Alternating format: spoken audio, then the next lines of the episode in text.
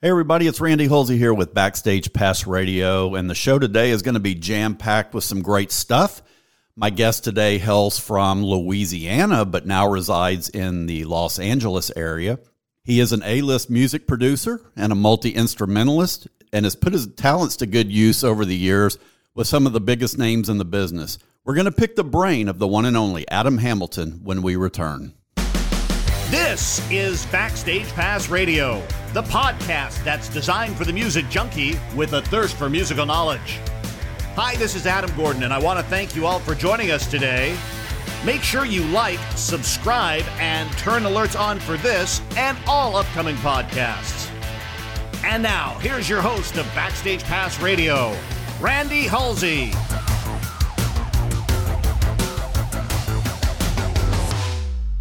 Adam, welcome to the show. How are you? Good, man. Thanks for having me. Yeah, good to see you, and glad we were finally able to reconnect. And again, thanks for jumping on. Yeah, man. Thanks for uh, being understanding. Sometimes, you know, those family things come up. I know those all too well. Like uh, yeah. life strikes sometimes. Oh, yeah. Life keeps happening no matter what. Absolutely. Absolutely. Well, so I know that you and I have a mutual friend in Joey C. Jones. Yeah. And I guess I've known Joey since the, uh, the probably the late 80s sometimes, but have certainly become closer f- friends with Joey over the years. When did you guys originally meet? I learned of Joey when I met CC from Poison back in the 90s, and he had already met CC and and uh, become friends with him. And whenever Poison would come through town, they'd come out and see Joey play. And so uh, I went to a club to see Joey's band play with CC and thought they were fantastic. And then when I got a call from CC a year later saying he was going to start a band and he wanted me to be his drummer, he said, Joey's going to be the singer. So I knew who he was right away. Okay. And um, I actually met him for the first time when we both went out there right after the holidays. I think it was 92, maybe, okay. to live with CC to start that project. That's when I met him. So Joey actually knew CC a little bit before you did, then, right? Yep. Okay. He knew him before, and I think he knew his wife at the time. Dina was friends with Bobby Dall's wife, Michelle, so they had other relationships within that band as well. I got yeah. you. He, he, knew that camp. Gotcha. Yeah. So you originally come out of a small city in Louisiana called Shreveport, right? I do and I guess Shreveport, it's probably not one of the more the bigger cities, I guess, in Louisiana. But there's been, you know, there's been a lot of music legends that have have actually come out of Shreveport. I, I think a couple that come to mind are like Ricky Nelson was from Shreveport, and then um, that. But I know, uh, you know, obviously my buddy Kenny Wayne Shepherd. Yes. There. Yep. And uh, James Burton, the famous yep. guitar player from Elvis. Yeah. Um, the uh, the famous bass player for the Wrecking Crew, uh, and he played with everybody. Joe Osborn. Yep. Joe Osborn was from there. He just passed away not long ago. Shreveport's where the Louisiana Hayride started and and was and started Elvis's career. I mean, it's Shreveport has a, a incredible, rich uh, history of music. Yeah, something in the water down. they they they do it right, right? Of the week. Yeah, it was an amazing magic place to grow up being a musician. Well, I think that I think Brooks and Dunn come to mind from a yeah. country perspective. They're yeah. from there, and it was amazing. I played a show in Nashville back in October of last year. God, I suck with dates, but um, it was I think it was October of last year. And I went to the Country Music Hall of Fame for the first time, and I was I was really amazed at how much stuff they had in there for Brooks and Dunn just yeah. tons of Brooks and Dunn stuff in the Country Music Hall of Fame. Yeah, Kix is a real nice guy. He kind of helped mentor me early. We have a family friend. He was married to a friend of our families, and he was real nice about talking to me on the phone and kind of giving me some career advice and telling me that uh, you know you might want to check out Nashville, you might want to check out Los Angeles, do what you want to do. You know, either place might be might be cool. And he was real helpful and yeah, really nice and willing to to uh, talk to me and give me some give me some you know when you do like when people do like that for you and you're a kid and you're dreaming about you know becoming a, a, famous musician and playing music, you know, you never forget that. That's the absolutely magical phone call. You know, yes, somebody like that, you never forget it. It just it's it's like wow, I agree. Am I living in this is so cool, and when people take the time to do that, you just never forget. Absolutely not. Absolutely not, because they don't have to do those things for you. You know, it would seem like it's so easy, but you just don't know what a huge mark you can make on people's life. You know, absolutely by, by taking the time to do that. You know, I agree.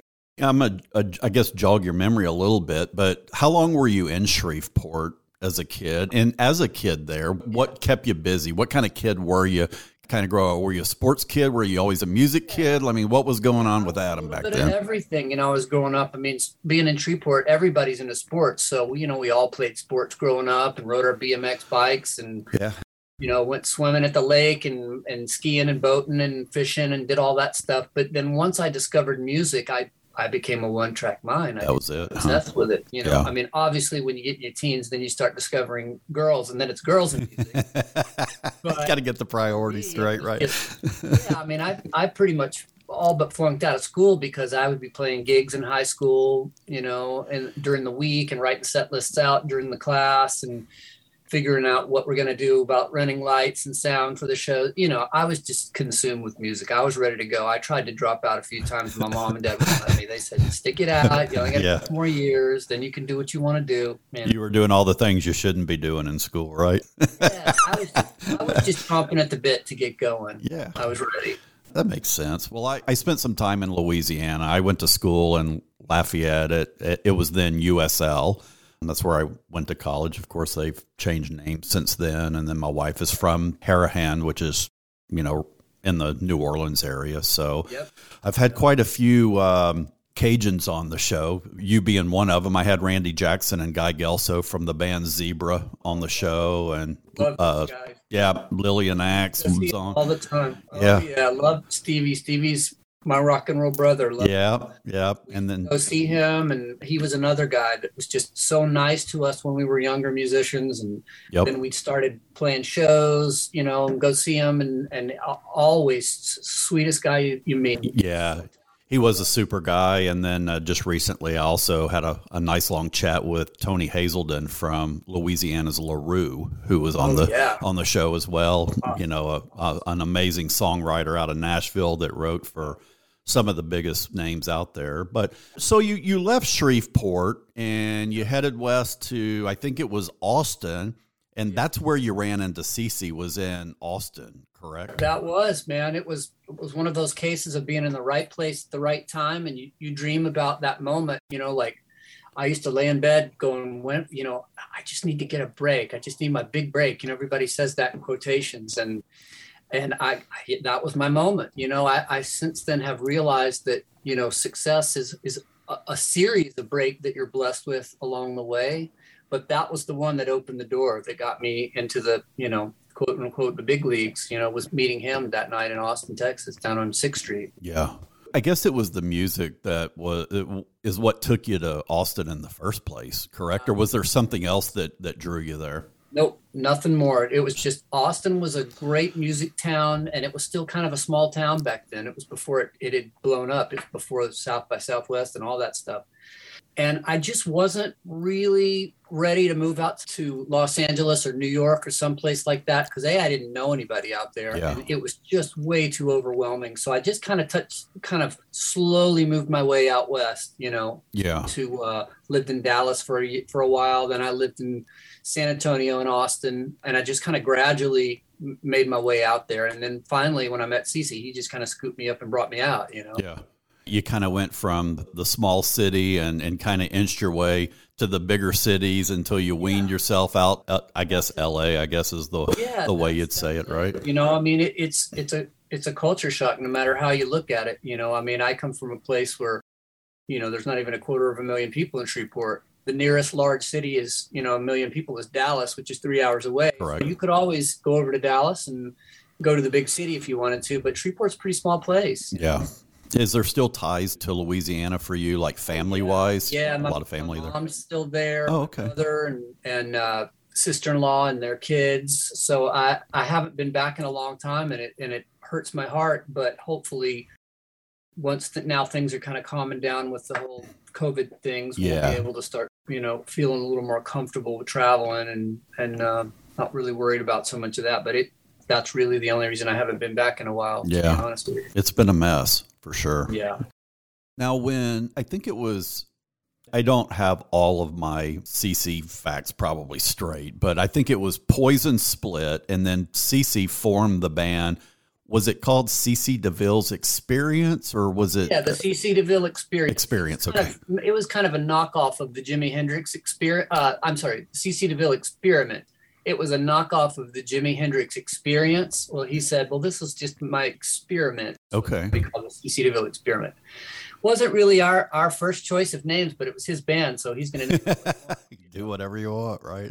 yeah, I just, I was just like, just call it DeVille. That'd be so cool. Yeah. You know, it would look great. It sounds great. You know, I don't know. I guess he wanted to try things his own way. and I guess I really never I never really thought too much about his name until till recently when I started digging a little bit and I guess he named himself after uh CC is what a Cadillac Coupe DeVille, right? Is where the name came from. Part of it, I think, part of it also was he's such a smart guy and so well read. Was Cecil B. DeMille, the film director? Ah, you know, uh-huh. the old Hollywood director, Mhm. and so he took that CB DeMille and changed it to CC DeVille. That's cool. I think other people kind of adopted the Cadillac coupe part of it. Okay. I it was kind of like a nice little side thing. You can't believe everything you read on the internet, but that's Yeah, what I was reading.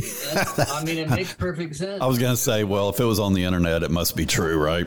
Yeah, Something like yeah, that. That's the old adage. But now you were playing drums for for that project, right? Joey was singing.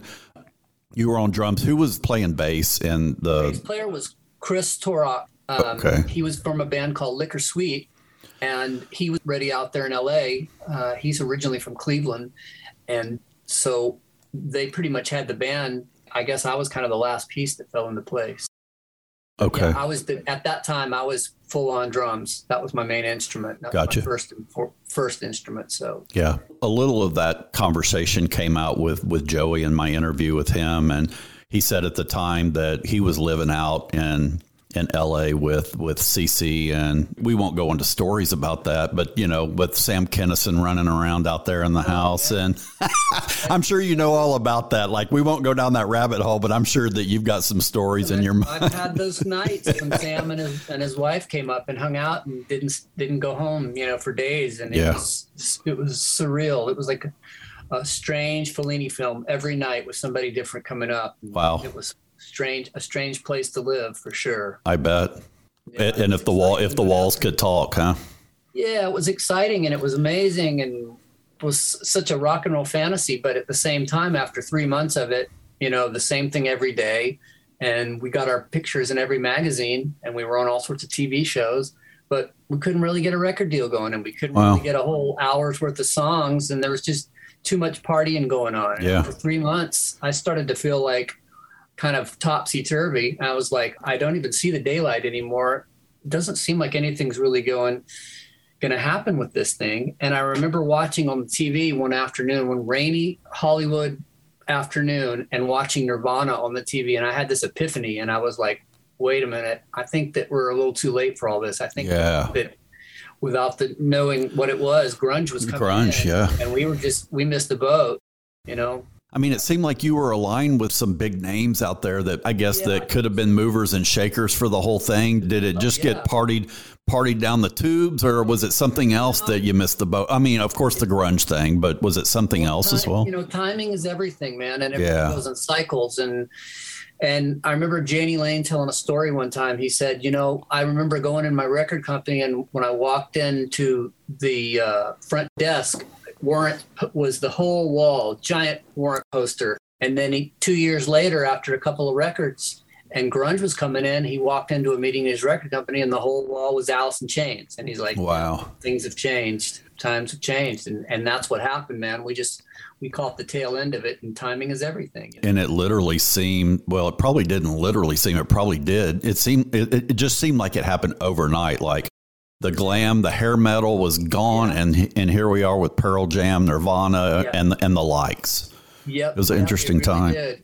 It really did. It, it was definitely one of those scenes that definitely seemed to change overnight. It was strange. Yeah. Well, how long did the whole CC DeVille experiment last? It wasn't very long, was it? No, I mean, we were probably living with him and trying to put the band together for about three months, and that was it. That was all Wow. she wrote. Gosh. Joey went back, I went back, and I think Chris stayed in Burbank because he was living with his girlfriend out there. But um, it was just kind of over with like that. Yeah. Around this time, I know you were playing drums with him, but you were an, uh, you were a, a guitarist at this time too, right? Or did the guitar come later for you? you know, I mentioned multi instrumentalist. Well, I always played guitar and bass as well as drums, just not quite as well. And I was just pretty much had all my eggs in one basket, focusing on drums uh, because that was really all I ever knew. But later on, you know, when the LA Guns gig came up, it was for the bass gig. And when Muddy called me to see if I wanted, I was interested in doing it. I had actually just been playing in a punk band for fun with some buddies of mine, playing bass, and I was having so much fun doing it. And I'm like, I'm getting, I'm getting all right. I think I could do this and feel feel confident about joining another band, a real band, to do it. And so that was when I joined LA Guns the first time. Was Okay. I just was like, I needed a break from Yeah. drums. I needed a, something to get me excited about music again. hmm And playing drums is a lot of work, man. It's physical, right? Expensive uh, drums, expensive uh, instrument to play. You know, you're the last one finished packing up and setting up, and I just kind of got tired of it all. I was like, it's, too many parts and pieces, and I'm banged Right, up. yeah. I need to do some. I need to jump around and have a little fun for a little while. Absolutely. And that's exactly what I did. Get a workout a different way versus banging on the kit, right? Even even Guy Gelso said that in his interview. He's like, uh, with all due respect, and I love Randy and, and Felix like my brothers in Zebra, but those guys don't work near as hard as I do behind that kit. and he said, and I'm 71 years old now, you know, and that's a that's a hell of a workout that I get behind that thing man. every night. Poor drummers, man. They just come off stage and they're just soaking wet. Yeah. But you don't get, but but the drummers don't get paid a little bit more for having to work a little bit harder, do they? you, you get the same think they pay. should. All right. If No. a perfect world, they certainly should. Absolutely. Now, which instrument came first for you? Was it the drums was the first instrument, and then the then the guitar came around after that? Is that kind of the chain?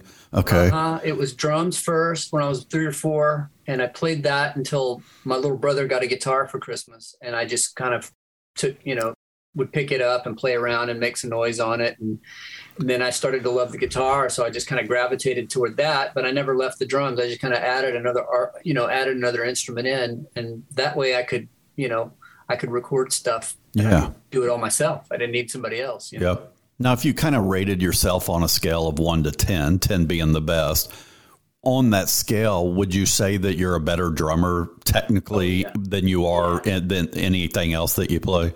Yeah, yeah. I think that as a drummer, I'm I'm more of a natural. You know, as a guitar player, I mean, I can't play leads to save my life, but I, I kind of focused on what I what I could do well was play rhythm, and that's Yeah. what I, I just kind of zeroed in on, and I love to do, and I and I kind of try to hone those chops, you know, like bass and rhythm guitar. But I'm I'm no, I I couldn't you know joke about even playing leads. I'm way. with you. I'm with you on that. Drums, yeah, drums is number one for sure. Yeah. Well, you would think that the rhythm guitars, you know, having the drumming background, you know, you you've got the timing down, so you you would probably make a damn good rhythm guitarist if Yeah, nothing man. else, right? It's the same clock at work. Absolutely. The, the internal tick. Yep. Well, I think my first exposure to you uh, was when you were drumming for a band called Joey C. Jones and the Glory Hounds. And I think Yeah. the, the, the, the video was Wait All Night is the, the one that I saw you guys in. From a chronological perspective, did the Glory Hounds come after CC? It was after CC's band that they came Yeah. along, right? What happened was once the CC thing kind of splintered, Joey and I stayed in touch, and Chris and Joey and I, well, the three of us stayed in touch, and we kind of regrouped. I went home to Louisiana. Joey went home to see his family. Uh, Chris stayed out here in Burbank, and we just said, "Hey, listen, this is ridiculous. We had a we had something good going. Let's try to put something together." You know, and Joey was the first one that said, "You know, let's grab a guitar player. Let's start." So we actually started working on a project even before we had a guitar player, and we had a record deal, and we're in the studio And we had Pete Comita, who was actually in Cheap Trick. He was going to come down and play some guitar on the record before we actually had that get the Glory Hounds guitar player. But then it turned out, as we were literally laying down tape for our first song, I just had this moment where I was thinking about my buddy Craig Bradford, who I played with and was a friend forever. Craig was already in an amazing band called Nobody's Children, but I knew that if we were going to try to get him out of that band, it was going to take a lot of persuasion because those guys were amazing and they were brothers and they built sure. this great thing regionally and they were just they were amazing. But I also knew Craig had been out to Guitar Institute. He'd been out to LA before me. He knew the ropes out here, and I knew he had aspirations to to make music, you know, and to make records. And so I got on that phone and I said, "Hey, man, what are you doing?" And he said, "Oh, we just just played some shows somewhere down in South Louisiana, Mississippi. And I said, You want to come out and make a record? And he just kind of laughed. And he's uh-huh. like, You mean you want me to quit my band and come out there? I'm like, Yeah. kind of. Like, they're going to hate me. I know. And he's like, Yeah, they're probably going to hate me too. And I'm like, He's like, all right, let's do it. And, you wow. know, he had, had that phone call where he had to talk to his family. And, sure. But he was literally on a plane coming out and cutting tracks that day. And that was, that, that was, was a guitar player. Wow. It literally happened that, that organically. We just were, trying to figure out who to get, who to get, who to get. And I just was like, my buddy who we played in our high school band talent show. We won all these talent shows and we just were so great. Craig was amazing because back then it was when Steve Vai was in uh, David Lee Roth band and yep. Craig would do all that. He'd spin his guitar around and flip his guitar and he could do all those tricks. And yep. he was just a showman. And I'm like, I know who, I know who we should get. And so, uh, he came out and joined the band and, uh, Joey hadn't even met him. It literally just like came out and that was it. Yeah. Yeah. The rest was history. I think there was a, a song. I think it was called Broadway. I think yeah. CC did CC write Broadway and did the Glory Hounds. Were you on that recording or was that some a different time? That was the Glory Hounds album, but that song originated from CC and Joey that was one that they had written even before I came into the picture. And they played that for me. And I was like, oh man, this is amazing. And I guess, you know, it just worked out where, you know, Joey said, Hey, I want to put this on the record. And I talked to him and he's okay with it. And we're going to put it on there. So we got to record it. But yeah, that was prior to me. That was Joey and CC. Okay. Now, the video that I saw you guys in the Glory Hounds where you did Wait All Night, That was written by Rick Nielsen of Cheap Trick. Was that a Rick Nielsen song originally, or how did that one come about? That was actually when Joey had a chance to work with Rick Nielsen and Robin Zander from Cheap Trick, and they were trying to produce him and get him a record deal. And, you know, they believed in Joey and wanted to try to help him. So when they were working with him, they presented a song to him, and it was one that Robin, uh, Rick Nielsen had written with Fee Waybill from the Tubes, and it was called Wait All Night and they had done a recording of it and it was incredible. And so joey brought that into us and said hey i got our first single. It'll be like a cheap trick slash tube song. And he played me the demo of it and i was like it's one of the best songs i've ever heard. Wow. Um, and the, the problem was was the demos that he did with with the cheap trick guys they were so good that i just was like we've got to beat this demo. And the problem with having a great demo is you you've got demoitis. It's like if you don't beat that demo, you're always going to feel like you lost. Sure. You know? And I just don't feel like you know as great a, a, version of of that as we did.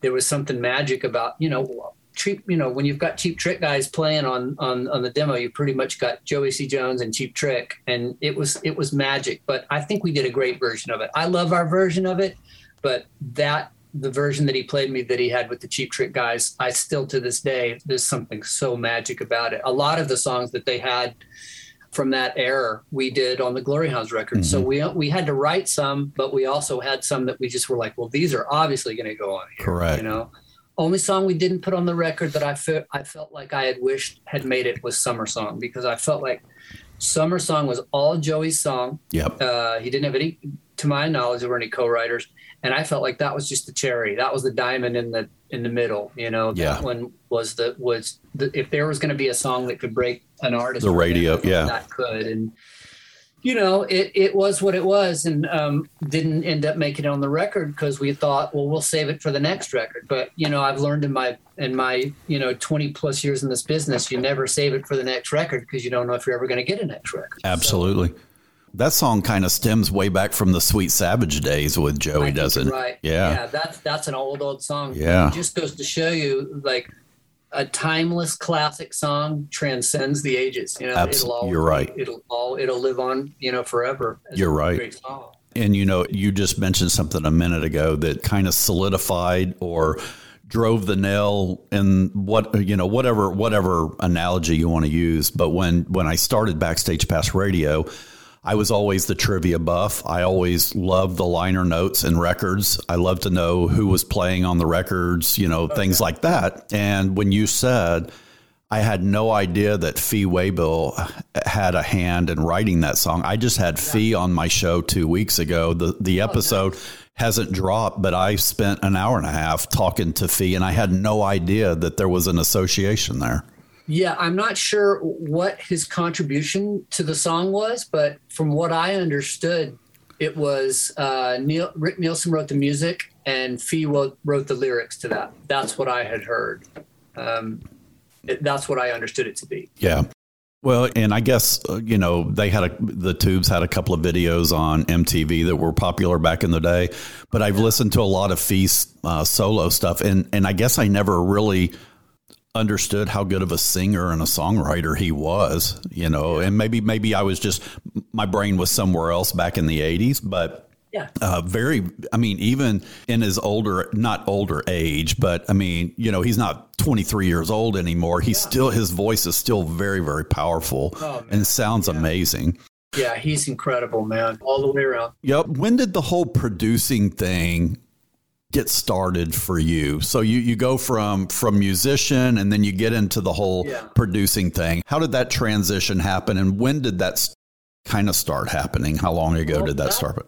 that kind of started happening when I was a kid because when I was young, I would literally take two cassette decks and I would take a little a Radio Shack mixer and play them together, and then I would record the drums, and then I would bounce it down and play the bass to it, and I would bounce it back and forth, and I would make these little multi-track recordings. And so I was always doing studio recording even before I had a studio.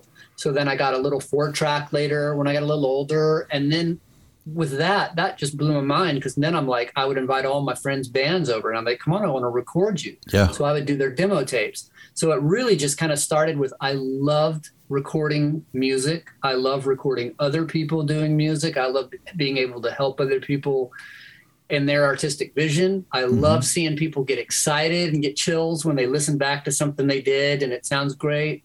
I love the nuts and bolts of it all. I love the, the you know, I hate math and science, but I love. I'm a nerd about all of the what makes it all work. It's Yeah. all. It's supernatural magic, and it's a lot of uh, really cool technology, and I just love all of that. And so I guess I just kind of just slowly. It was just something that was just always there, and I knew that I enjoyed doing it. And at some point, I knew there was kind of three pieces of the puzzle to me. There was being a musician, you know, in a band, and writing and recording and doing all that. The second one was producing and recording bands. I love to do both of those, but I also always would would turn the TV down when I'd be playing guitar and I would actually write music that I would say this is for that scene that's going on. So I would Okay. score music that I think would be good for what was on TV. I would just kind of practice doing Yeah, that. yeah. So I always knew I wanted to do that as well. And so I just kind of put that out there, I guess. And, you know, kind of God showed me a way to kind of do all three of those every day of my life now. So that's kind of what I do. It's kind of a, it's like a, I wear three hats, you Yeah. know, except I don't tour really anymore. Uh, or in the band, but I, you know, it's mainly those two these days. it almost seems like a natural transition in between all Yeah. three, right? You know, Yeah, uh, one one kind of morphs into the other one very Yeah. very seamlessly. Yeah, absolutely. And there's some days where I, where I have to work on this project, which is a you know I'm doing a record with that that singer actress Ann-Margret right now, and I'm, Yep. we're doing her vocals over here, and I'll have to work with her for the afternoon, and the next day I might wake up and I have to do some music for ESPN, some like real, you know, mm-hmm. seven string, high energy, Korn sounding rock, you know. So Yeah. it, it just really you just really never know in a day what it's going to be, and that's what's exciting about it is I get to kind of go, okay, that's that's the hat we're putting on today. Cool. It, Absolutely, you know? that is really cool. Now you, you and it's challenging. Yeah, I could imagine. And you spoke a little earlier about a mentor, but I, yeah. I but I think there was also possibly a mentor for producing too. What does oh, yeah. Don West? Is that name come to mind? Yeah, yeah, I, have had a lot of a lot of people that have been really, really kind and, and mentor me along. You know, Kix Brooks was really sweet for talking to me and giving me some great career advice. I met uh, Brian Setzer when I first came out to LA, and he was really great. He gave me his number and let me call him all the time, and I would talk to, to him about everything from, you know, publishing to, you know, writing, recording, everything. Just so nice, so nice, and so helpful, and and so great, so full of grace and I got to make a couple of records with with Andy Johns, who recorded you know Led Zeppelin and the Stones, sure. and he recorded some of the LA Guns records I got to make with the guys. And you know he was another one that he just would he was so willing to sh- to teach me everything, and I would just be like, "How did you do this on this record? Tell me how this, what is this?" and he had a really great sense of recall, and he would just tell me exactly what he how he remembered it, and, and you know how to apply that today. Yeah. And and it was also interesting too because he was learning Pro Tools. We were on that Pro Tools curve where it just came on the scene and he was an old school producer guy. And so I was kind of watching him be a student too, learning from the engineer, learning how to run Pro Tools. So it was an interesting time learning from him and also watching him learn as, as well. But I made a, a, record. I got to go in in the studio and assist on a record that Poison was making. It was a cover record years ago, and Don Was was the producer. Okay, and he was fantastic, man. He was the same way. He saw that that's what I wanted to do, and that's what I loved, and and you know he would let me on breaks. He'd go take me in a studio down the hallway and let me play him stuff. We'd put him on the big speakers, and he would give me critiques. And he was so nice. He he actually called up. I told him I wanted to, to try to get a producer manager, and he hooked me up with somebody and got me a meeting and got me a producer manager. He was so wow. nice and so helpful, man. So didn't have to do any of that, but so kind. That's an interesting story. But would you say that Pro Tools is probably the de facto tool in uh, for the big productions. I mean, I know different people like home studio kind of thing. They use a little bit of everything, but is Pro Tools still kind of the standard for? Yep. Okay. Yep. You know, a lot of there's a lot of people who let you know it's not really the, the end all be all now. Now there's a lot of different options, which is great. Um, thank goodness because I hate when people have a monopoly on anything. Sure but yeah, I mean that's what I use Pro Tools. A lot of people use Logic, you know, mm-hmm. a lot of people use Pro Tools, but I never go in a, in a big record and, and, see them using anything but Pro Tools. To okay. My, to my to my you know yeah. to my eyes these days. So well, I think you know you talk we were talking about producing there's a pretty extensive list of artists that you've, I guess, produced and mixed for.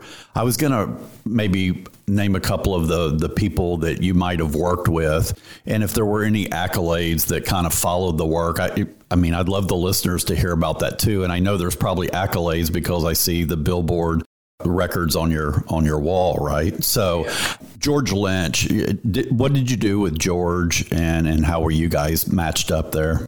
George, I got uh, placed with George to do a record for him, and it was going to be an instrumental record, and it was going to be like an orchestral instrumental record. It was going to be rock with like orchestra and and him doing solos and everything.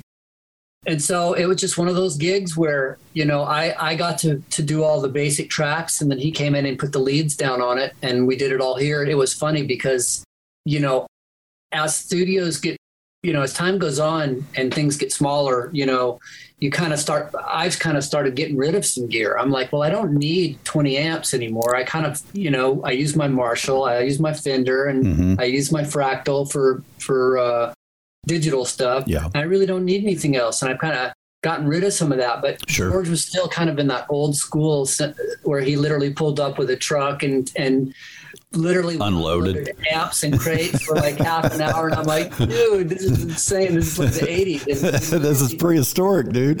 yeah, it was like the old days. We just tested all these amps and all these cabinets and all these things, and then literally the whole record we used one head. No one way. One mic, and that was it. And and you know, I could have saved him all that time and energy and just said, just trust me, I have what you don't need to bring anything. But you know, when you don't when you don't know somebody, it's hard to trust them. You know, so of, of course.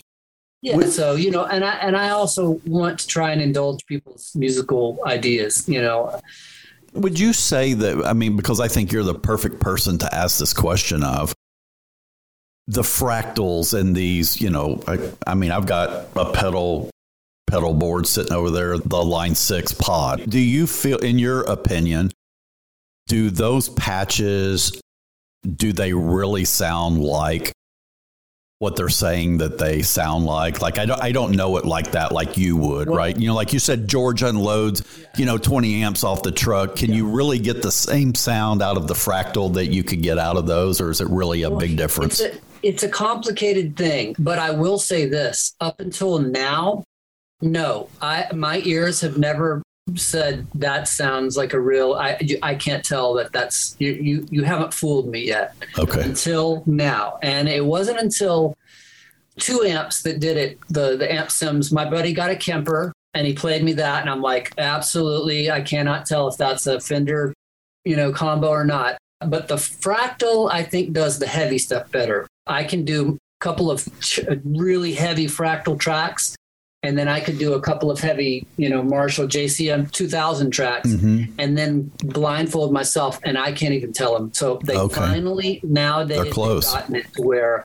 you still can't get the science behind like a roaring cabinet pushing air through a microphone. Okay, but they've gotten it so close now that I think so many people use them, and they're just so convenient. You know, when I'm composing I just don't have time to be miking up different amps and different sounds and doing this and running all around. I need to be able to like hit a patch and have it sound just like that amp and and be able to, you know, compose on sure. the fly really yeah. quick.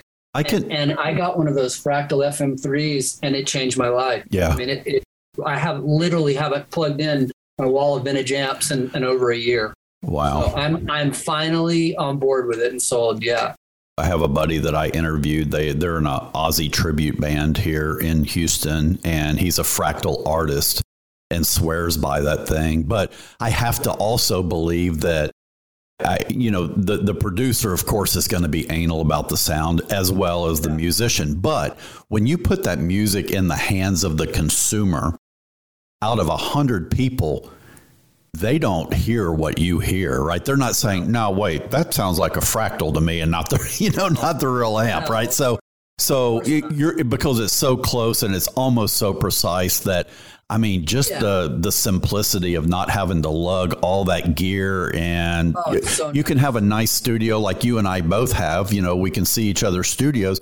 Yeah. You don't have to have this big you know, 7,000 square foot studio to do everything that you no. need to do anymore. No, I mean, I do my drums literally. I have my drums set up and mic'd up right there. And I, I literally can grab a cup of coffee, come in and turn on the lights. And in 10 minutes, I can be rolling tape any time of day. And I don't have to go into Capitol Records or absolutely or G or, you know, and, or go to somebody's studio who has a rental kit. Absolutely. I, I can do it in my pajamas right now yep. and do all the work I need yep. to do and do sessions for people all around the world and turn in the record. You know, it's it's it's good and bad. I miss the camaraderie and the magic of making records with everybody, but nobody has that that uh, the budgets to do that anymore. And who's got the time, you know, to, to spend three months in a record now? Well, that and who who would know something like COVID would hit that would shut the whole freaking world down? And thank goodness you're able to do what you do in the confines of your own home. Ah. Uh, you know, like you you could still. In other words, is it the same? No, but you can still work and you can still somehow make some kind of a living still working during a pandemic like this. Yeah, amen. I mean, I literally barely slowed down a bit. You know, the first thing that that happened when the pandemic hit was everybody kind of locked down. I literally ordered a couple ordered a couple of books off Amazon I hadn't read, and I just chilled out and breathed for a little bit, yeah. you know, for a couple of weeks. And then Tracii Guns called me up and he said, "Hey, I want to I want to start doing a record, and I'm in Denmark, but Phil's going to be in Vegas. Johnny and the guys are in LA. You're I'm like 20 minutes outside of LA. I'm literally in the suburbs. and we just literally all work from our places and started Yeah. making a record. You know, Super coming cool. out this month. But that was a product of you know, like we were all locked down, and we were like, how are we going to do this? And we just sent files and Yeah. made it work. That's awesome. Another name that comes to mind, Leif Garrett. Yeah, What were you doing with Leif? I got brought in to produce a couple of tracks for him years ago, maybe like 12, 13 years ago. And he's super sweet guy. Sing great. You know, Leif is very old school. He comes from that old school where they have people have to they're they have to know how to sing in tune. They have to they they know that craft, you know, Mhm. which there there is that word doesn't even exist anymore. Sure. People edit it in Pro Tools and kids today don't embrace a, a craft. They don't know what that is. You Yeah. know? And Leif is like that, man. He just knows how to sing in tune and sing in pitch. He's a great guy. He's, he's a rock and roller, you know. Yeah. He's had his share of problems, but, you know, hey, Who hasn't, right? we uh, who hasn't, you know, Yeah. unfortunately his have been, you know, uh, with the law and, and in the press, but I love him. Every once in a while I'll see him and we'll have a little chat. He lives out here in Topanga Canyon. But uh, yeah, I just had a blast. Produced a couple of an, an EP for him. What a huge sensation he was back in the day, right? And remember it. and remember it well. so talented and some of the some of the covers that he did like the wanderer and put your head on my shoulder and and a lot of those songs are still at 55 years old are still some of my favorite songs and it, it and it sounds kind of cheesy like really you listen to the cute little heartthrob you know bubblegum absolutely i did right that was that was my time and 1978 1979 when that stuff was just unbelievably popular. You know, those songs are still stuck in my mind. They were great songs to begin with, but he put a really nice spin on those songs. Oh, yeah. Surfing, surfing uh, USA by the Beach Boys and things like that. Totally. Timeless, man. Timeless Yep. classic. How about your pal Bill Shatner? Talk a little bit about Bill and what you've worked with Bill. I guess he just got back from outer space too, right? Yeah, I, I texted him the other night, and on him, we usually go over to his and Liz, his wife Liz's house, and watch Monday Night Football with him and his family and a bunch of their friends. And he always has some food, great food, and we always bet on the games, and it's always such a fun time. But then once COVID, you know, we stopped doing that, and so I usually will text him on a Monday night, and I'm like, "Who you got?" And you know, he'll text me back and say, "Oh, I'm you know Broncos by something." Sure, sure. kind of have a laugh. but I texted him last Monday and I said, now that you're back from space, are you in your bed watching Monday Night Football? And he said, I am. So I That's a pretty strange thing to say, isn't it? Yeah. Did he give you any feedback on on the trip, or what? What did he talk about there? He just said he, you know, he's a, he's a very spiritual guy. He's a very, uh, he's just he's one of those guys that you could just sit down and talk about God and the universe. Yeah. What does it all mean and all this stuff. He's very into that. He loves exploring, you know, uh, talking about stuff like that. Sure. And so for him to get to do that, it was very emotional for him. You know, he said Yeah. it just really put things into perspective. You know, he's like looking back at the earth and you see how small it is. He's like, I just got so so welled up in with emotion of being able to do this and just looking at how small Earth is and thinking about how big the cosmos is, but Yeah. how small we really are. We're just like little neutrons on an ant down Yeah. there, you know. Uh, that it, it's just it was an interesting perspective, and he said it was just overwhelming. I could I could imagine it is something that you know guys like you and I we don't think about because I mean I haven't ever been into space. I don't know if you have. I mean, short of an airplane ride somewhere, but yeah, I mean, think about that, the, the number of you, people you can count on hands that have been into space. Absolutely. Ever. I mean, it's it's a pretty slim number, pretty uh, crazy. yep. Now you're working with a a Golden Globe recipient right now, Yep. Ann-Margret. Are you are you able to share a little? Time. Are you able to share a little bit about what you're working on there with Ann? Yeah, I think she's a three-time Globe, Golden Globe, and she got nominated for an Oscar. She's won pretty much everything there is to win. Yeah. Um, I'm having a blast working with her. She's doing a record at 80 years old, and she sings incredible. She's absolutely amazing, and she's she's wanted to do a lot of these songs from her whole career that have been really important to her, and, and also songs that were just important to her personally that she loved.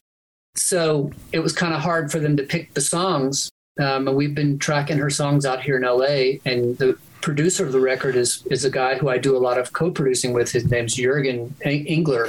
Uh, he's in Boston, and he's just incredible. And he's doing these amazing orchestral tracks that we're singing to, and it's just making it so much fun. But Wow. she's she's a blast. Yeah. you know, she comes in and we hang out, and she comes with her assistant, and her assistant will be taking notes and doing whatever we need to do. And we make the first thing we do is make some tea and just kind of hang out, you Yep. know, and just kind of. I just want her to get loosened. up, Icebreakers, yep. Yep. and feel not not feel pressure because when she was making records, you know, back in in her day, you know, it was the old studio system, and you had a bunch of guys in coats, and they're all going, "Come on, hurry up, time is money." Time is money. Yeah. Yeah, and you're spending two, three Stuffy. dollars. Yeah, and Yeah. orchestras. You're paying orchestras for Yeah. by the hour. And, I can see and that. It, she's just like, I've never, I've never done it like this. And she's like, I, I almost have to kind of remind myself, just relax and breathe. And I'm like, exactly. What a stressful way to work back in the day, you know, like with all the suits in the room and all that. And Yeah, well, the good thing is, is it kept people who shouldn't be making records away from making records. You know, and that's the problem. You're right. Tools has done is it allows a lot of people that don't need that really aren't aren't talented enough to be artists to be artists. Uh, and if you look at the charts, you know, you can pretty much, you know, that pretty much proves itself. That saying, I don't want to sound like an old man saying, you know, back in my day and everything, but you know, I finally understand the, the further I look back, you know, that now I listen to stuff like Sinatra and classical music, and I'm like, oh, this is stuff I just never, I didn't get, Yeah. but I get. The further back we go, how amazing music is, and how much more rich and and sure. it was just like anything back in the day. People spent way much more time crafting things, Yep. painting, and oh, you know. Now it's just about hurry up, hurry, money, money, money. You know, hurry, hurry, hurry, and we start to slow down a little bit. You know, I you, you know I think the older I get, I, I take the time to listen to things that that I didn't listen to before. I find myself in my studio Saturday mornings, and purposely I will listen to stuff. Of course, I've heard of the bands, but I never paid them any attention in my twenties or Yeah. thirties. You know, I. I was never a huge Rolling Stones fan growing up, but I've grown to love the Stones and I play a lot of the Stone stuff in my shows these days, right? So it's a new appreciation for stuff that you just never took the time to just Absolutely. just breathe and listen to. Yeah, man. There's nothing better than having those aha moments when you get a little older. Absolutely. At that point where you can receive it, and you're like, "Whoa!" Yeah.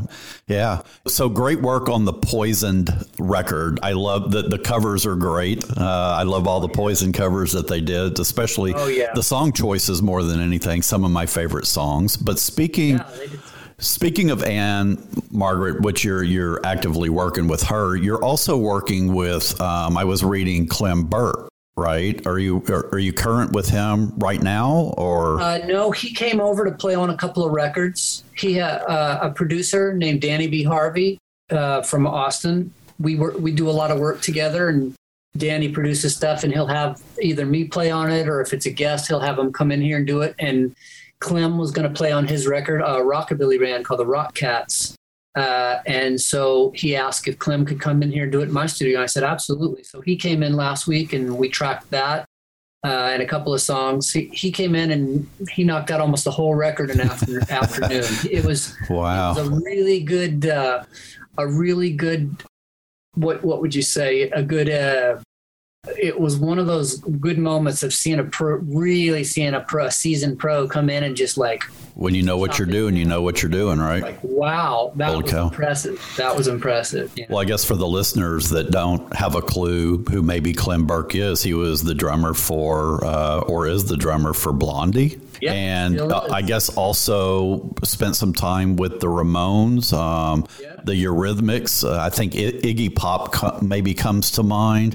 And Yeah, he, uh, he plays drums sometimes for uh, the Romantics now. Okay. Go out and do some do some tour dates with them. He he's just one of those in demand, uh, you know, drummers that'll that he's a sweet, nice guy, easy to get along with, and he's a great drummer, great ear. You know, you could put him in any situation, it'd be great. Yeah, but you wouldn't you wouldn't call him a hard gun. I mean, he's stationary with with uh, with with Blondie, right? But would, Yeah. is is he considered a hard gun too? Like, No, you know, I mean, he would be considered a hired gun if, if say, you know, Iggy Pop hires him to go on tour with him. You know, he, he hires a band to go out. I got you. But no, he's a Blondie band member. Yeah. Okay. you know, original, originally from way back. But yeah, I guess technically, you know, if any if any of us go out with a with an artist or a band, you know, we're being hired for them. you know, Sure. we're considered a hired gun. Gotcha.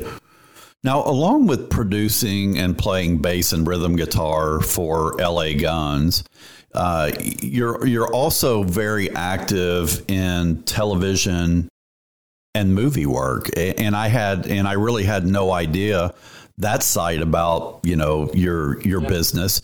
But there's been shows like what the uh, Family Guy, The Simpsons, oh, yeah. The Osbournes. Talk talk to the listeners a little bit about how that transition and i remember you telling me earlier you know you turn the volume on the tv down and you play along with it but how does this work come about and you know talk to us a little bit about that well you know a lot of people will go to school to study scoring and i never did that um, i just kind of like i said earlier would i would see a, a picture uh, on the tv or on a movie with the sound turned down and i would just hear music in my head you know, I would imagine what, what music would be playing right there.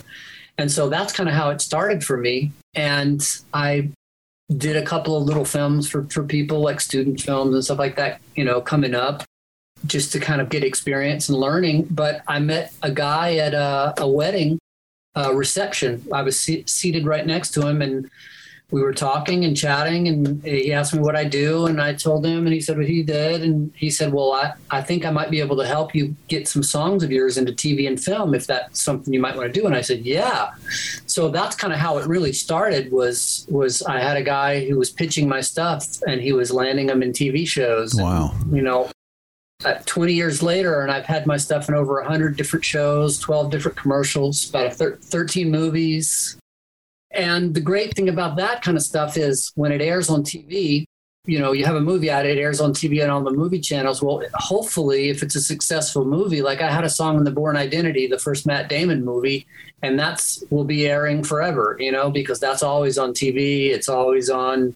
So a successful movie will literally pay you the rest of your life, which is great. Oh, that's some good. That's what do they, what do they call that? Mailbox money.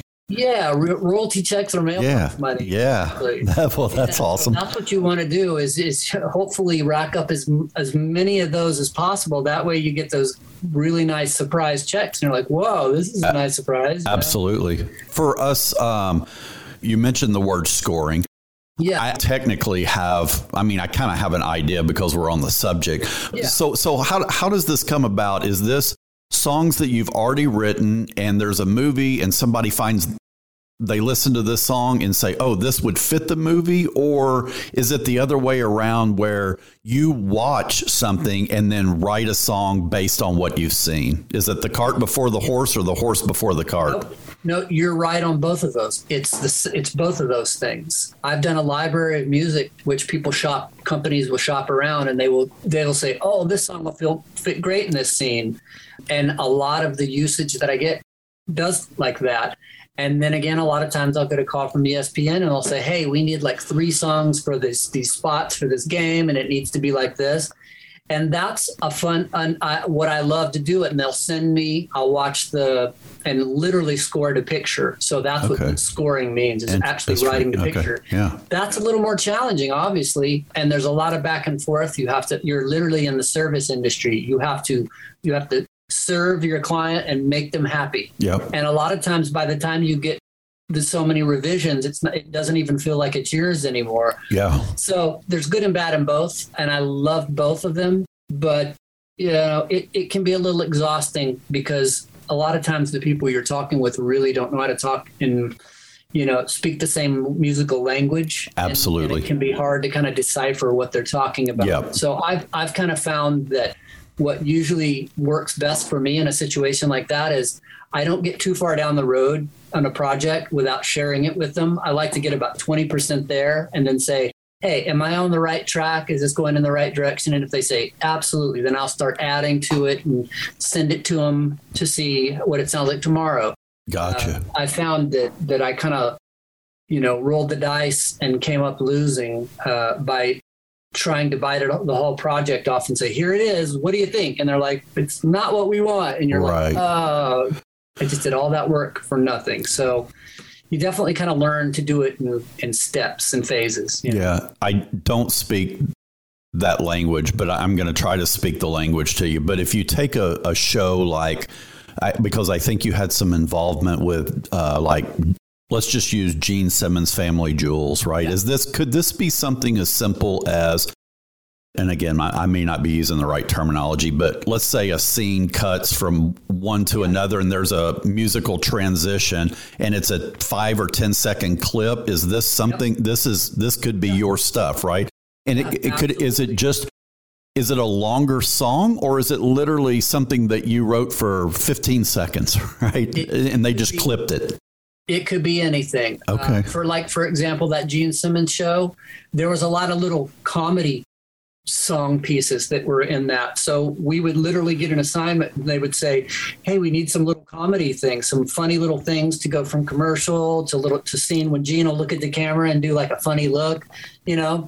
So it definitely was a little bit of that. Okay. And then again, they would use some songs from my library where they just liked some kind of rock song that, that worked for a scene. They would peruse through there and I just had a song from uh, the, the WWE, this new wrestler named Trey Baxter. They picked his new theme song, and it's one of my songs. And I didn't even compose it for him. It was just a song I did for like high energy TV, you know, for like ESPN, uh, okay. action sports and stuff.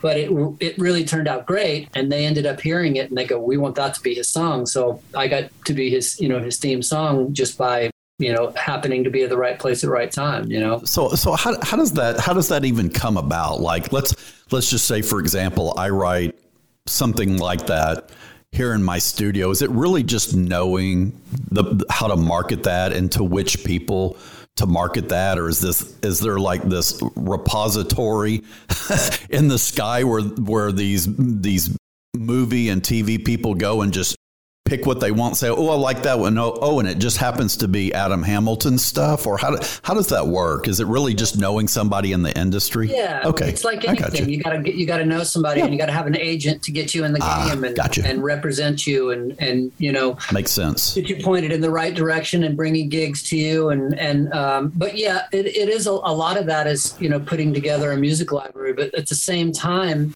you know, you could sit there and write a bunch of songs and they might not get used in anything because they're just not right for, you know, there's a very specific format, you know, and there's a very specific way that you score things. And, you know, you really have to know what you're doing. Otherwise, you're kind of doing a lot of work in vain, you know? Yeah. It might never get used and it might never be in that right format. Yep. Um, but yeah, sometimes they'll use songs of mine and they'll use 10 seconds of it, a 10 second snippet. Sometimes they'll use the whole thing. Sometimes wow. they'll even loop it twice. Uh, okay. Uh, yeah. Well, I had no idea. I, this is yeah. cool because I had no idea how prolific you were in all of the all of the catalog of stuff that you've yeah. you've written and done, and I, am sure it yeah. consumes. I, what, on a like in a day in the life of Adam Hamilton, is there is there time that you set aside during the day to do things like that, or do, is it just random when you feel like it's, it's probably random, random, right? Yeah. Yeah, it's random. You know, there it's like anything. It usually when it rains it pours and I'll have a lot of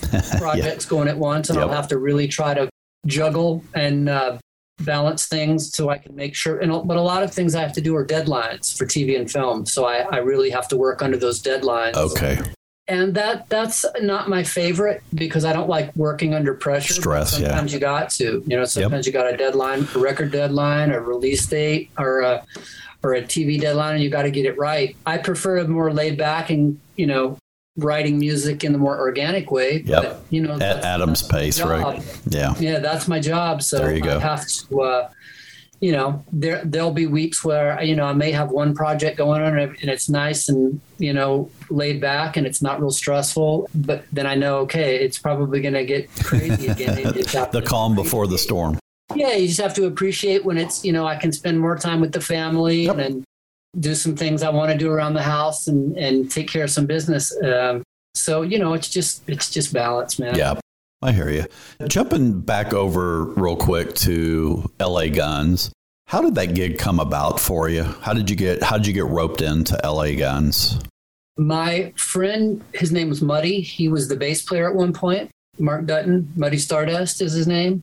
And Muddy's a great producer. He was in a band called Burning Tree years ago in the 90s uh, with Marc Ford from the uh, Black Crowes. And Muddy was was uh, engineering some record I was working on, and he and I hit it off, and we just became friends.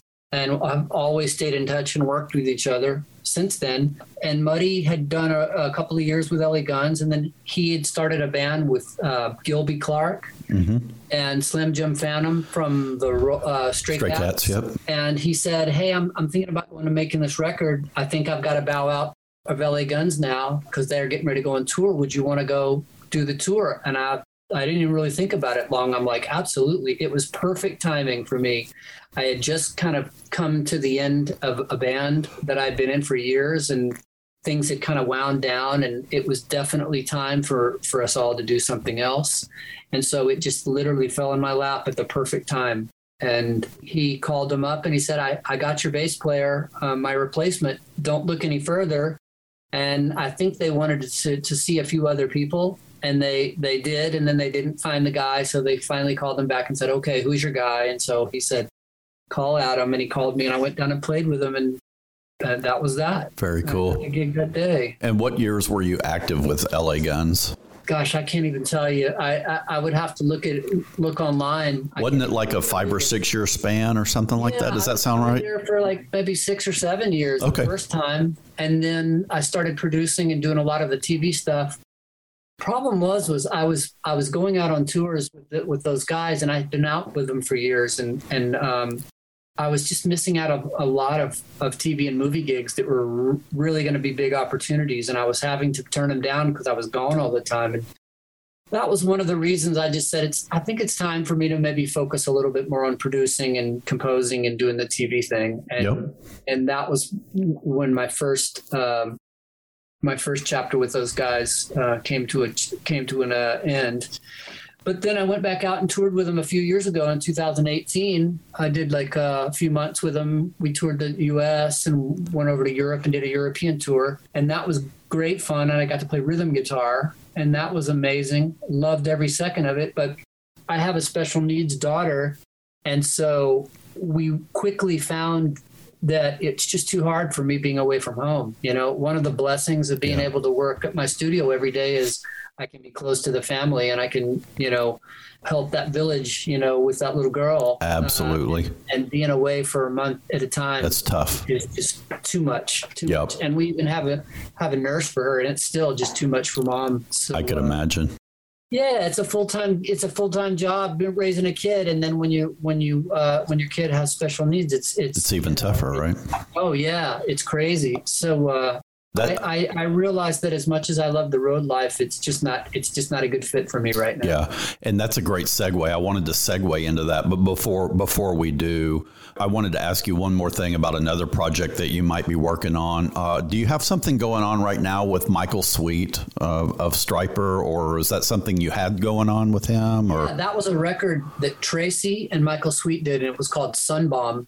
And I, I ended up playing drums for it and mixed the record for them, and they put it out last year. was that a solo effort for him? It wasn't Stryper, right? It wasn't Stripe. Okay, okay. It was Michael and Tracii writing the song, Okay, and and Michael singing, Tracii doing all the guitars, and I did drums. okay, But yeah, it was fun. It was a real metal record, it almost sounded like old school Iron Maiden metal. Very You know, cool. They, they really wanted to do something kind of different than they normally do, and they got to kind of be kids again. It was Yeah. fun. Well, I, I, you know, I'm a longtime Stryper fan from way back, and and Michael is one of, I think, probably one of the best vocalists in the business. Would you oh. agree? Oh my gosh, he's He's unbelievable, and he's and he just could you couldn't meet a nicer guy. Yeah. we we were all sad because we were all, you know, when you're making a record, even though we're not all there, we were talking every day or we we're texting every day, and toward the end of it, we were like. What are we going to do when we're done with this? I'm going to miss ta- texting with you guys every day. And Yeah. kind of a sad thing coming to the end of it, but Michael's just, uh, uh, he's incredible. Some people were just I- I- blessed with that angelic voice, and he's one of them for sure. Oh, I, I can't say enough good things about him. Yeah. He's amazing. Yeah. So, yeah, you mentioned earlier special needs daughter, and in Emmy is her name, correct? Yep. And is it cerebral palsy? Do I have that correct? That's correct. And I was going to ask you if you're, you know, if your line of work was conducive for you to be a good, you know, like, I think there's some dads that they have this job where they have to get up, they go off for 10 hours a day, you know, with a commute and eight hours of work, and then they have to commute home. I would have to think maybe your job is real conducive for you to be there and be in the moment if needed, right? I, I understand that your wife probably says, Adam, go do your thing. I don't want to bother you, but you're always there, right? Yeah, yeah. I'm what a blessing that is. Is at my place. Uh, mom is is her primary caretaker, and she's she you know takes her to school and all her appointments and all that stuff. And that's when I I do my work here but uh, yeah, but I'm. It's just you know, it takes definitely takes both of us, and you know, she has a seizure disorder too. So you know, we're always kind of on alert. She has seizures, and they can be kind of scary. And, yeah. Uh, you know, it's it's pretty crazy. You know, we were coming back from Orange County this weekend, and she had one in the car, and we were like, "Oh, uh, really?" On the on the you know 405 freeway. Oh, no. Come on, you couldn't have picked a worse place. God bless her little yeah. heart and it's scary and it's scary for us and everything but we've you know it's it's that thing that you know you just you just kind of uh human beings have an amazing ability to just kind of uh figure it out adapt migrate or die right is kind of the yeah, is kind of the yeah, what are you going to do you know and, yeah and you know we couldn't do it without mom she's she's the key element in all this yep. you know i always kid a lot kid with her and i say you know the tr- the freight train's running down the tracks, and I'm just literally hanging under the caboose for dear life on the back. You know, but at least you're still on the train, right? Oh yeah, because mom, you know, her mom is amazing. She's on all sorts of advisory commissions for special needs in the state of California. Wow, she's gotten appointed to all sorts of stuff. She's on the board of her school. She's amazing, an inclusive school. I mean, she's you know when you say getting involved when when this happens to your child that the definition of that is, is her huh? is done she's just you know it's given her purpose. Yep. You know, well, given her she purpose. So. Absolutely. Now, now she started a web a web blog on Facebook that I believe anybody can follow it. I follow it, and yeah. it, it isn't it called? And correct me if I'm wrong. Emmy is a star. Is that correct? That's it. Okay, that is it. Yeah. yeah. So for the listeners out there that are interested in the the journey, Emmy's journey, and just or maybe have special needs family members of their own and, and want to be in this support group. Emmy is a star on Facebook. Uh, I've read some of the blogs, I've seen the pictures. They touch me as a person because I have a wife. My wife, Terry, takes care of special needs children every day at, at in the school district that we're in. And I've always told her that you know, God broke the mold when he made people like you because I couldn't do that. I'm the most compassionate guy in the world and have the biggest heart for the the you know, the less fortunate, the special needs people, the underdog, right?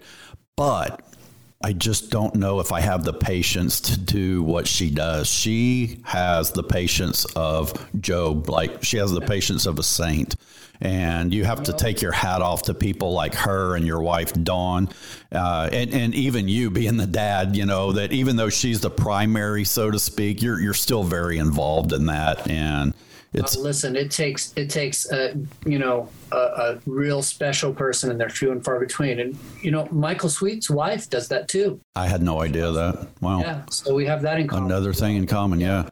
Very cool. Is, is, an exceptional woman. It's it's amazing to watch her work. You know? Yeah. Well, they they are amazing, and I wanted to give you the platform to talk about um, any charities that you might be involved in as it relates to to Emmy or any any charity for that matter, because I think you guys are possibly involved in some. Is there any that you want to share with the listeners that that? Well, I, um, I think eh, you know anything involved with cerebral palsy is is good with me because I know how it's fascinating. I just never knew how many people it really affected, or really even what it was. You know, and the fact that it could affect any of us. You know, I mean, if we had one car wreck and suffered a brain injury, we could have cerebral palsy too. Absolutely. literally that easy. So I think any of that is is great. You know, whatever charity, just just find a charity and yeah. give, man. Not, uh, we just got to try to love one another, love our brothers. Yep. You know, love your neighbor. That's the key here. Absolutely. Backstage Pass will make a donation to a charity uh, just based on this conversation. I'll do that post show. But, uh, you know, speaking of family, it's also my understanding that you might have just had a, uh, speaking of Dawn, your wife, had an anniversary, right? Yeah, we just had 15 years. 15 big ones. This past week, we got we got a rare night out by ourselves. It felt very strange. it's an oddity, right? Oh my God! It was like, is this okay? Are we? Uh, are we? Is this illegal? Yeah, right. were, were, you looking over your shoulder all night, like, yeah. I, why am I here? it's just, it was great, but it was really weird. Yep. Terry and I are going on 33 years, and that's probably about 32 years longer than I thought she would put up with me. So I'm I'm way ahead of the game at this point in time. So, so, so Adam, how do the listeners? How would they find information about you? Do you have you know, Facebook, Instagram? Where are you at on social media that people can yep. maybe see what you're doing? I've got all that. You can find me at Adam Hamilton One. That's uh, Twitter. Adam Hamilton on Instagram and Facebook. I'm easy to find. Yeah. You just okay. my, my pic come up and and uh, none of those are locked. They're all like public. So yep, awesome. Click on and see what's going on if you if you want. So let's do. Uh, if you have a couple of minutes left, let's uh, let's do a couple of quick fire questions. These will be fun, simple answers. If you want to elaborate on any of them, certainly feel free to do that. But uh, single answers are perfectly fine too. So, are you a Beatles or a Stones guy? God, that's a hard one. Depends on the day. Okay.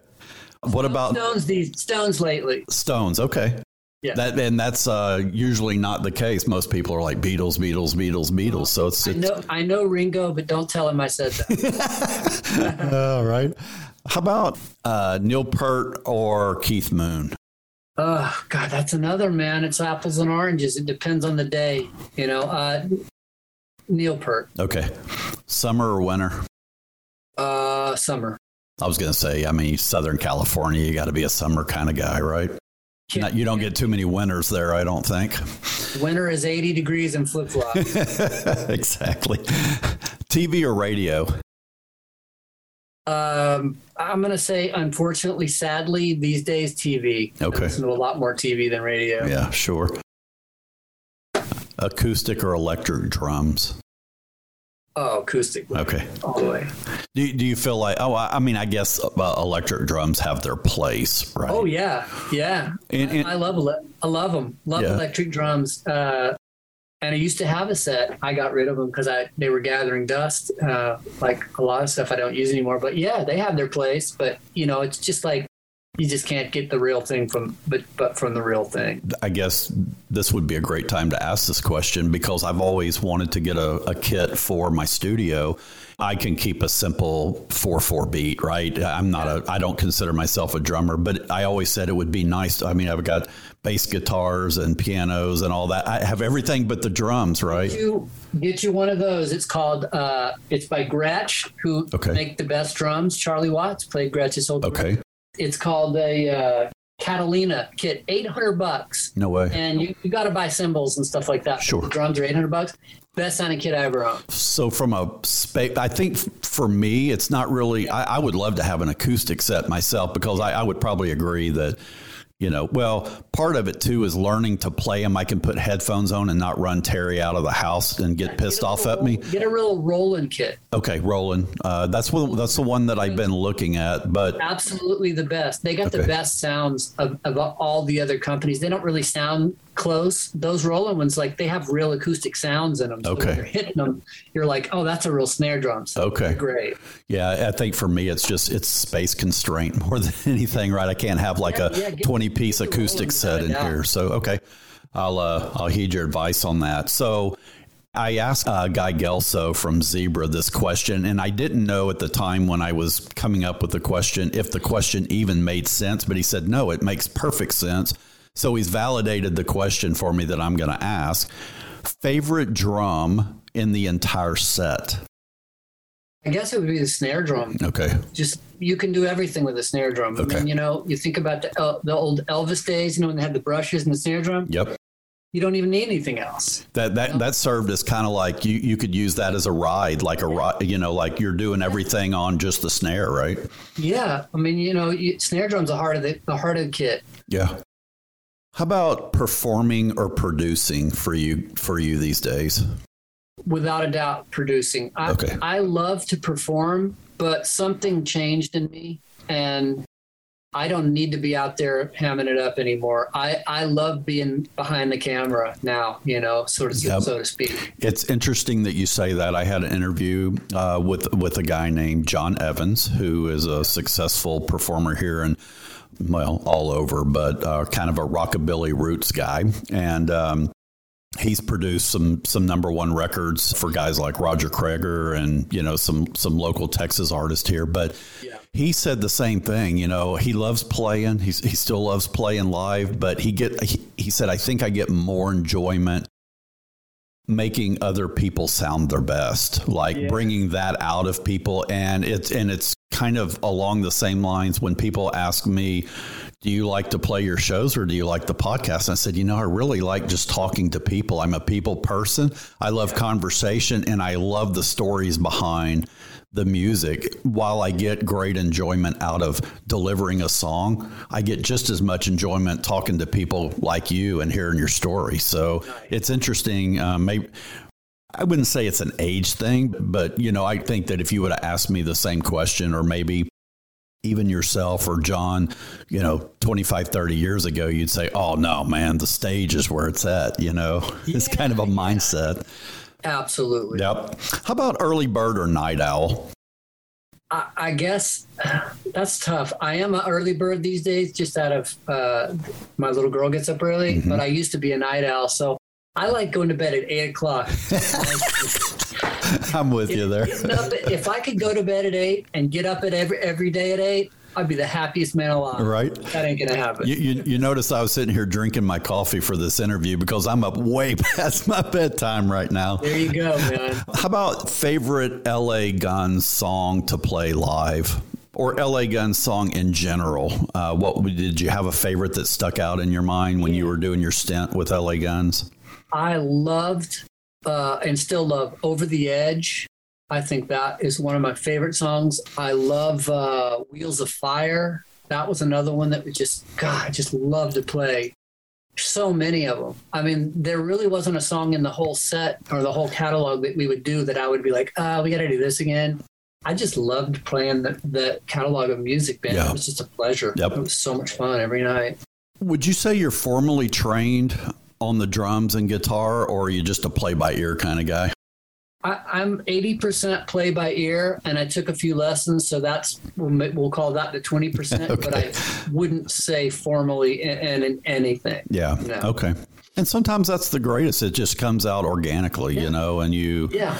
You know, sometimes those are the best players. You don't have to be classically trained on anything to be good. Yeah, you know, absolutely. Uh, through Adam Hamilton's eyes, greatest drummer of all time. God, that's a hard one. I mean, my favorite rock and roll drummer of all time is is probably uh, John Bonham, but uh, greatest drummer of all time. That's hard to say, man, because everybody's so great for what they do. Sure. know?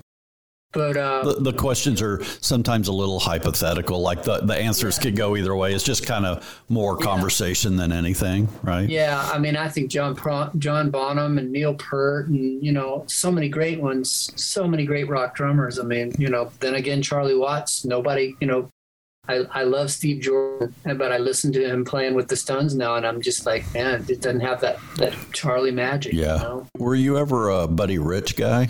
Oh, he's one of my kid one of one of the the foundations of my drumming. Okay. You know? Yeah. What about uh, in, in your eyes? Is there is there a greatest bass player of all time? You know, you're a bass player too. I didn't know if you had one that stuck out in your mind as maybe an influence that somebody that you know, like like for me when I bought my first bass guitar. Yeah the guy that drove me to even want to pick up a bass guitar was Nikki Sixx. I just thought it was cool. I oh. thought he was cool, right? So I didn't know if there was oh, some yeah. a bass player for you that kind of said, "Man, I got to oh, go out and get the the bass guitar. That's a sexy instrument, you know." So so many of them, man. So many of them. Uh, I wouldn't even know where to start. But yeah, man, absolutely. All those guys are cool. I was going to ask you about uh, drum manufacturer of choice, but I think you mentioned that earlier, Gretsch, yeah. right? And they make a great guitar them. as well. Great musical uh company. I love them. Yeah, and uh, I mean, I have all the Fenders and, and, Les Pauls and all that stuff. But what I've been playing lately is I got I got a, a Schecter guitar, and it was one of those Pete Townshend guitars, the Pete Townshend Tellys, and I fell in love with it. Uh, I saw Pete Townshend playing it in a video in the '80s, and then I got another Schecter like Les Paul Jr. And that's all I play now. Everything I do, like records and TV and all that stuff, those are my go-to. Wow, my main two. Uh, the Les Paul's gathering dust over there. I had somebody recommend that brand not too long yeah. ago to my son, who's a, who's a phenomenal player himself. You know, if you didn't want a, a Tele or a Strat, you know, the the, yeah. the, the, you know that brand is certainly one you should look at. About half half as half, much, and they stay yeah. in tune better and sound just good. I, yeah. I mean, like I, when I weigh it out, I'm like, what? There's no, there's just no, you know, no choice. Yep. And the last question I had for you is there a kind of a number one influential musician or band in your mind that's just kind of been it for you over the years? You know, there's been there's been a few. I mean, we know, when I was a kid, you know, I had that Kiss. Everybody loved Kiss when I was a kid, so that was huge. Sure. And then I got into Van Halen, and that was still huge. And then I got into Rush, and that was huge. And then later on, I got into U2. I thought they were like pretty huge, a pretty huge, inspiring. There's just been so many, you know. There's yeah. been so many that uh, I just I just love so many different types of music. Uh, it's tough to answer that question, you know, when there's yeah. so many influences out there, yeah, right? It really is such a hard hard and then you know, and then I get off onto the alternative stuff. Me and my wife like that's what she loves. That we love the Cure and the Cult and uh, New Order and yeah. Uh, all that, the Smiths and all that. Okay. And it's just like, oh man, you know, all fall. That's all we listen to. Yeah, you know? sure. So it's just there's just so much great music out there. If there if there was never a new song, it wouldn't matter. Exactly. There's plenly of good old stuff, right? Oh, we will never be able to even scratch the no. surface of discovering it all. Absolutely not. So, Adam, thanks again for joining the show. I wish you uh, continued success with with the TV, the the music, and and the production and producing endeavors. Uh, thanks for the time. It's been a, a, nice chat for sure. You too, brother. Thank you. And uh, I ask the listeners to like, share, and subscribe to the podcast. Also, make sure to follow Adam on social media. And don't forget, Emmy is a star there if you guys care to follow the blog of, of Adam's daughter. As always, you can find the show on Facebook at Backstage Pass Radio Podcast, on Instagram at Backstage Pass Radio, Twitter at Backstage Pass PC, and on the website at BackstagePassRadio.com. You guys make sure to take care of yourselves and each other, and we'll see you right back here on Backstage Pass Radio. Thanks so much for joining us. We hope you enjoyed today's episode of Backstage Pass Radio. Make sure to follow Randy on Facebook and Instagram at Randy Halsey Music and on Twitter at R Halsey Music. Also, make sure to like, subscribe, and turn on alerts for upcoming podcasts. If you enjoyed the podcast, make sure to share the link with a friend and tell them Backstage Pass Radio is the best show on the web for everything music. We'll see you next time right here on Backstage Pass Radio.